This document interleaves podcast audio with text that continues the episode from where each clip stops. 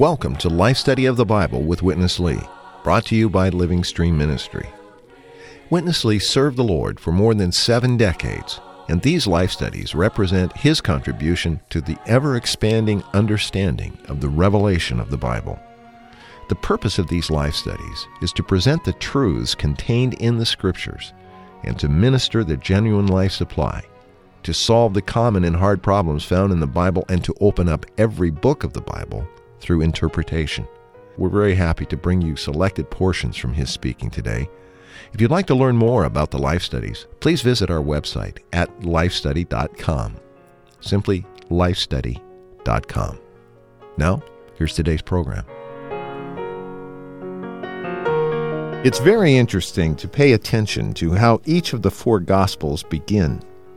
Matthew, a Gospel that focuses on the kingdom, begins with a long genealogy of Christ, demonstrating that he is the bona fide heir of David the king. Luke, on the other hand, also shows us a genealogy, but not that of a king. Rather, it's the genealogy of a proper and upright man. The Gospel of John begins in a much different way. In the beginning was the Word, and the Word was with God, and the Word was God. John's is the Gospel that reveals Christ's divinity. But what about the Gospel of Mark? Mark has no genealogy whatsoever, because Mark is the Gospel revealing not just the humanity of Jesus, but that in his humanity, Jesus Christ took the position of a slave and became to us a slave Savior. Francis Ball has joined us as we begin this life study of Mark, a new life study. Good to have you, Francis. And uh, you and I were talking a moment ago before we started recording. This is a different kind of gospel in some ways, isn't it, than the other three? Yes, it really stands alone in one aspect. seems that uh, as you talk to people about this book or that, or what might be their so called favorite, very few people probably mention the Gospel of Mark. We hear a lot of talk about the Gospel of Matthew, and we'll hear Witness Lee mention the fact that in Matthew there's these great orations, even of the Lord Jesus, the Sermon on the Mountain. The Gospel of John has all these rich expressions I am the way, the truth, and the life, etc., etc. Not much of that kind of thing in this Gospel, is it? No, there's not much of that kind, but there's things in here you won't find in the other Gospels. Yeah, I think that's the benefit of the program we're going to have today is to somewhat to position the Gospel of Mark in its proper way so that we understand the view that we're being given in the Gospel of Mark, a different view, as we tried to point out in the opening here, whereas Matthew gives us a kingly view. And John gives us the divine view, really shows us as Christ as God who became flesh to dwell among us. But in this gospel, in Mark, a very lowly kind of person, but yet one that displays much beauty and much excellence in his virtues. It's really two ends of one long spectrum, where you have a king beginning the Gospels and a slave following. Yeah, exactly. Well, we've got our first program, and is usually the case when Witness Lee begins a new life study, coming to a new book of the Bible. We get a kind of an overview to begin with. I've just selected a verse here from Mark chapter 10 that I think helps underscore this matter of the Gospel of Mark being the gospel portraying Christ as the slave Savior. Mm-hmm. In chapter 10, verse 45, it says, For even the Son of Man did not come to be served, but to serve, and to give his life as a ransom for many. And I went back and reread the whole first chapter this afternoon, preparing again for the program, and it struck me that right from the beginning of this gospel, we see Christ serving. We see him healing Peter's mother. We see him uh, healing a lame person and one with leprosy.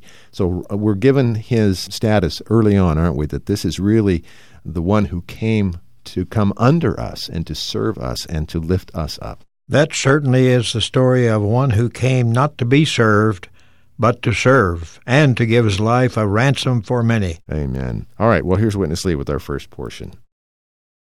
John's record is one of the Lord Jesus in Judea, around Jerusalem. But Mark's record is one of the Lord Jesus in Galilee. if you are going to have a good history of the Lord Jesus' life, you have to learn how to fix these two books together, John and Mark, because Lord did move in two regions, in Galilee and Judea. And uh, at that time, Galilee was a province, and Judea was another province. Judea was a highly respected province where Jerusalem was.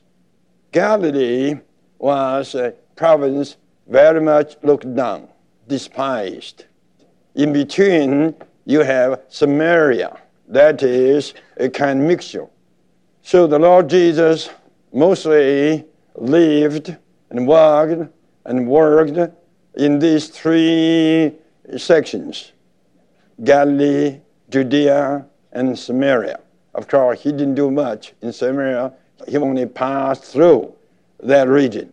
His move was mostly in a longer period of time in Galilee, then a shorter time in Judea. The record of Mark is not on the Lord's move in Judea, but uh, in Galilee. Here in Mark, what do you have?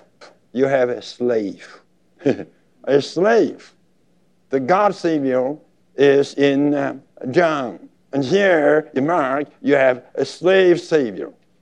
Then how about in Matthew? Well, in Matthew, it is also quite high. You have a king Savior. Then how about in Luke? Well, you have a man Savior. So you have one Savior with four aspects the aspect of God, the aspect of king, the aspect of a man, and the aspect of a slave. And now we are on this slave.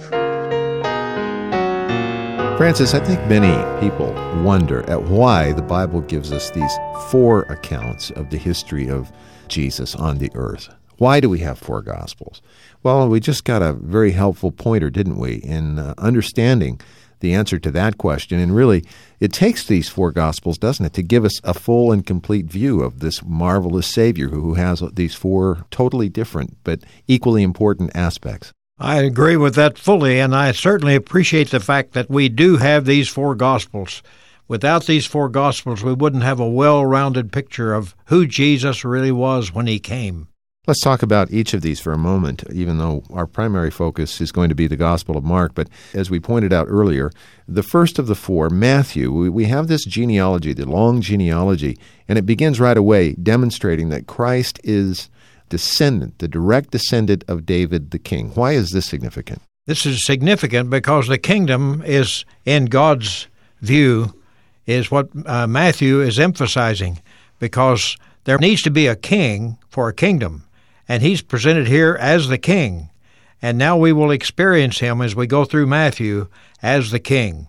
But we need to see him in these other aspects as well. All right. Uh, following Matthew, of course, is the book we're on, Mark. Let's hold that one for a moment. Uh, how about the Gospel of Luke? Luke also has a genealogy early on but it's a, a, different genealogy. It shows us the other side of the family tree, so to speak, and it doesn't present us with the direct descendant of a king. It just presents us as the descendant of a proper, upright humanity, a proper man. That's the marvel with Luke, that we are seeing here a man, a typical man, a man who is a genuine man, and yet something much more. And then, probably most people's favorite gospel, the Gospel of John this majestic beginning. In the beginning was the Word, and the Word was with God, and the Word was God. And then it uh, tells us that this one who was and is God was incarnated to become flesh and to put on humanity, to join our place. So we really have a view of another kind of Savior in the Gospel of John, don't we? Yes, we surely do. Of course, I didn't say much about Luke, but that Gospel gives us an upright man, a man perfect in every sense. And uh, John brings us fully to know this man as God, God becoming a man, a God man. This one is presented to us in John, and as you said, that's a favorite of most Christians, the book of John. But with Luke, you do see an outstanding man, but it's just the uh, perfect man. still just a man. But in John, this man is God. God and man in one person. So this is marvelous how these four Gospels have so much to say about one person from these four different directions. As a king, and we'll see in Mark as a slave, and in Luke we see an upright man, and in John we see this man is God manifest in the flesh. Uh, Francis, we come now to this Gospel of Mark, uh, the Gospel that reveals Jesus as this slave, the one who has uh, come really to serve all mankind, all of humanity, to solve every problem. And there's only one word, or at least one word, that you end up sort of spontaneously expressing when you view him in such a light, and that is wonderful. Yes. So, uh, for that reason, we've decided to incorporate Isaiah 9 6 uh, in the beginning of this portion. Witness Lee refers to it. For a child is born to us, Isaiah wrote. A son is given to us, and the government is upon his shoulder, and his name will be called Wonderful, Counselor, Mighty God, Eternal Father, Prince of Peace. He surely is the wonderful slave Savior in the Gospel of Mark. And here's Witness Lee with our next portion. The Lord Jesus is all inclusive. He is wonderful. Even his name is called wonderful, right? He is wonderful not only in his divinity, but also in his humanity. And where could you see the Lord Jesus' humanity? Well, you may say, look, well, that's good. But in Luke, you see a standard man, a man so normal, up to standard. But in a man of standard, you may see some human virtue, human beauty, human excellence, surely. But that cannot compare what you can see in Mark. In Mark, you can see Christ's virtue in his humanity more excellent, more beautiful in Mark. The beautiful, the excellent virtues of Christ's humanity is more than what you can see in Luke. Suppose today, President of U.S. could lower himself down willingly to be a janitor. How about this? What excellency you can see in his presidency cannot compare what you can see in his being a janitor. Eventually, most people would appreciate him being a janitor much more than him being a president. I sure like to see how a person having been a president for two terms could be a janitor here. and I like to see how he's going to behave as a janitor. Then I will see him say, Hi, beauty, beauty.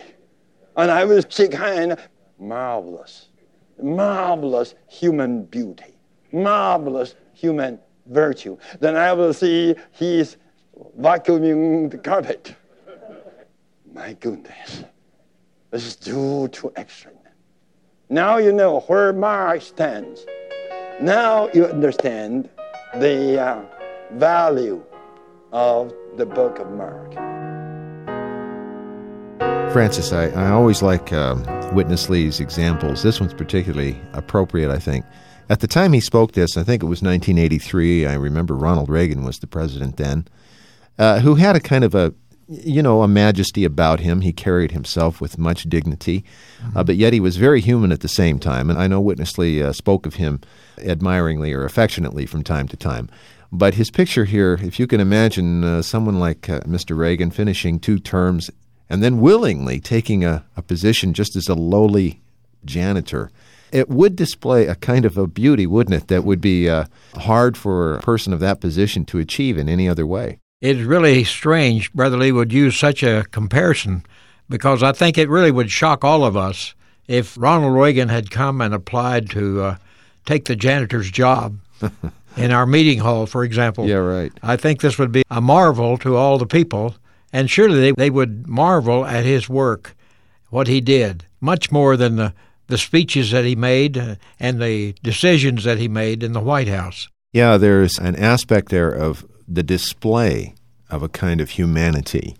I think of past presidents, and I can't hardly imagine any of them being willing to lower themselves to this point. They would all kind of view it, I'm sure, as a kind of a shameful thing. Yeah. But in another way, putting themselves among the people that they had served in such a fashion would demonstrate something so marvelous and so attractive. And that's really what we have with this picture in Mark of the Lord Jesus, isn't it? It is, and I marveled as I read through this book again. Uh, you couldn't see this slave talking too much.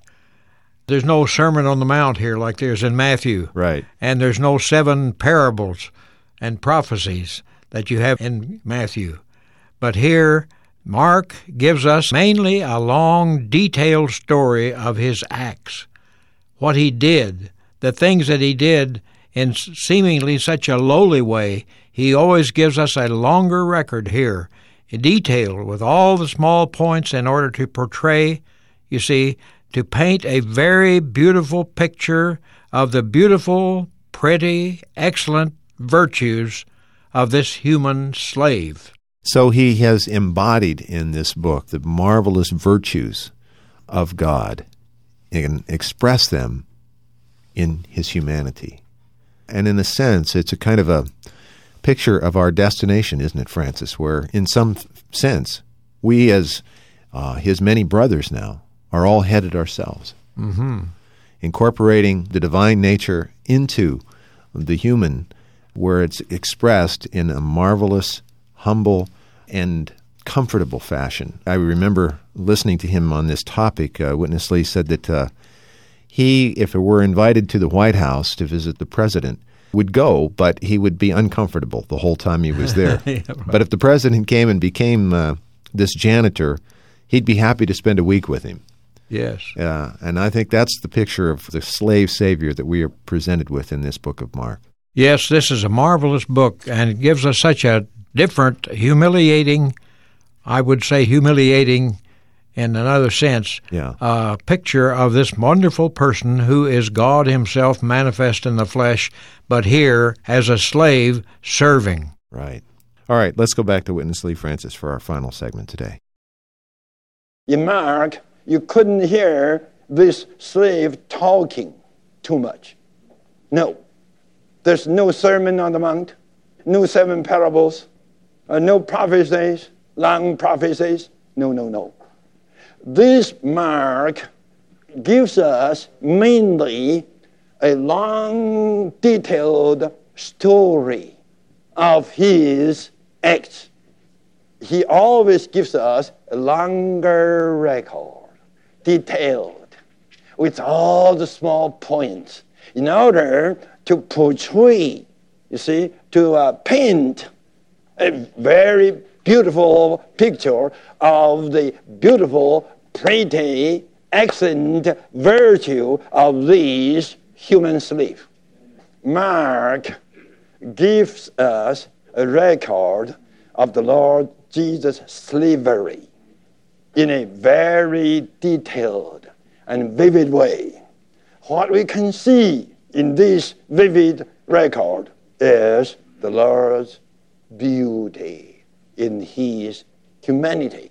Oh, the virtues of the Lord's humanity described, portrayed in this book. It's marvelous. And one more thing that is, I told already, his record is always detailed and uh, not much of the Lord speaking because this is right. A slave, if a slave talks a lot, you will fire him. Suppose the president comes here to be janitor from morning uh, to night, he would always give us sermons. We would say, you better go back to White House. For you to be janitor here, use your hand and move your feet just to go and work. So Mark doesn't tell us much of the Lord teaching, speaking, but he surely gives us the details of the Lord's action. Keep these points in mind. Francis, you mentioned, and we just heard Witness Lee say that uh, this gospel does not give us many examples of the Lord's oratory. The impressive thing is not his speaking. What's impressive in this gospel are his deeds and his actions. You know, there are miracles here. Uh, there are things that demonstrate that surely he had that power. But even the way in which he carries out the miracles in this book, it's always just a simple touch or a, a simple word.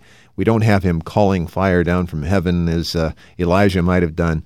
Uh, everything is done with a demonstration of uh, this lowly, humble humanity that really comes through, isn't it? It really is, and it surely shows what Mark 10, verse 45, I believe it is, it says, Even the Son of Man came not to be served, Right. but to serve, and to give his life a ransom for many. That verse says a lot. So many people think that Lord Jesus came to be an example for us to serve, or to serve us, or to be served. They think uh, Christ mainly came for us to serve him. And many people think of coming to the Lord Jesus as coming to serve him. Right. But he didn't come to be served, he came to serve. And Mark really brings this out that he came to labor and to suffer and to be a servant, to serve humanity. Yeah, as we have the picture presented by these four Gospels, uh, in John, as we've mentioned, here as the divine being, the God of creation, he joins himself, he comes equal to us in a sense. But in Mark, and, and I think that equality is also present in the Gospel of Luke. He just comes as a normal man, a, as Witness Lee says, a standard man.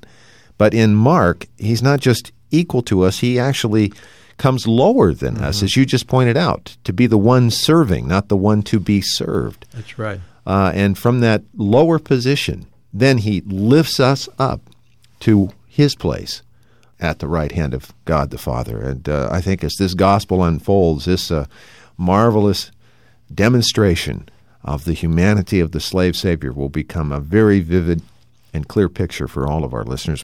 I'm looking forward to this, and I'm glad you were here today to start us off, Francis, and hope you can come back a number of times. I'm very happy to be here, and I think this is a marvelous introduction to this wonderful book that many people pay too little attention to.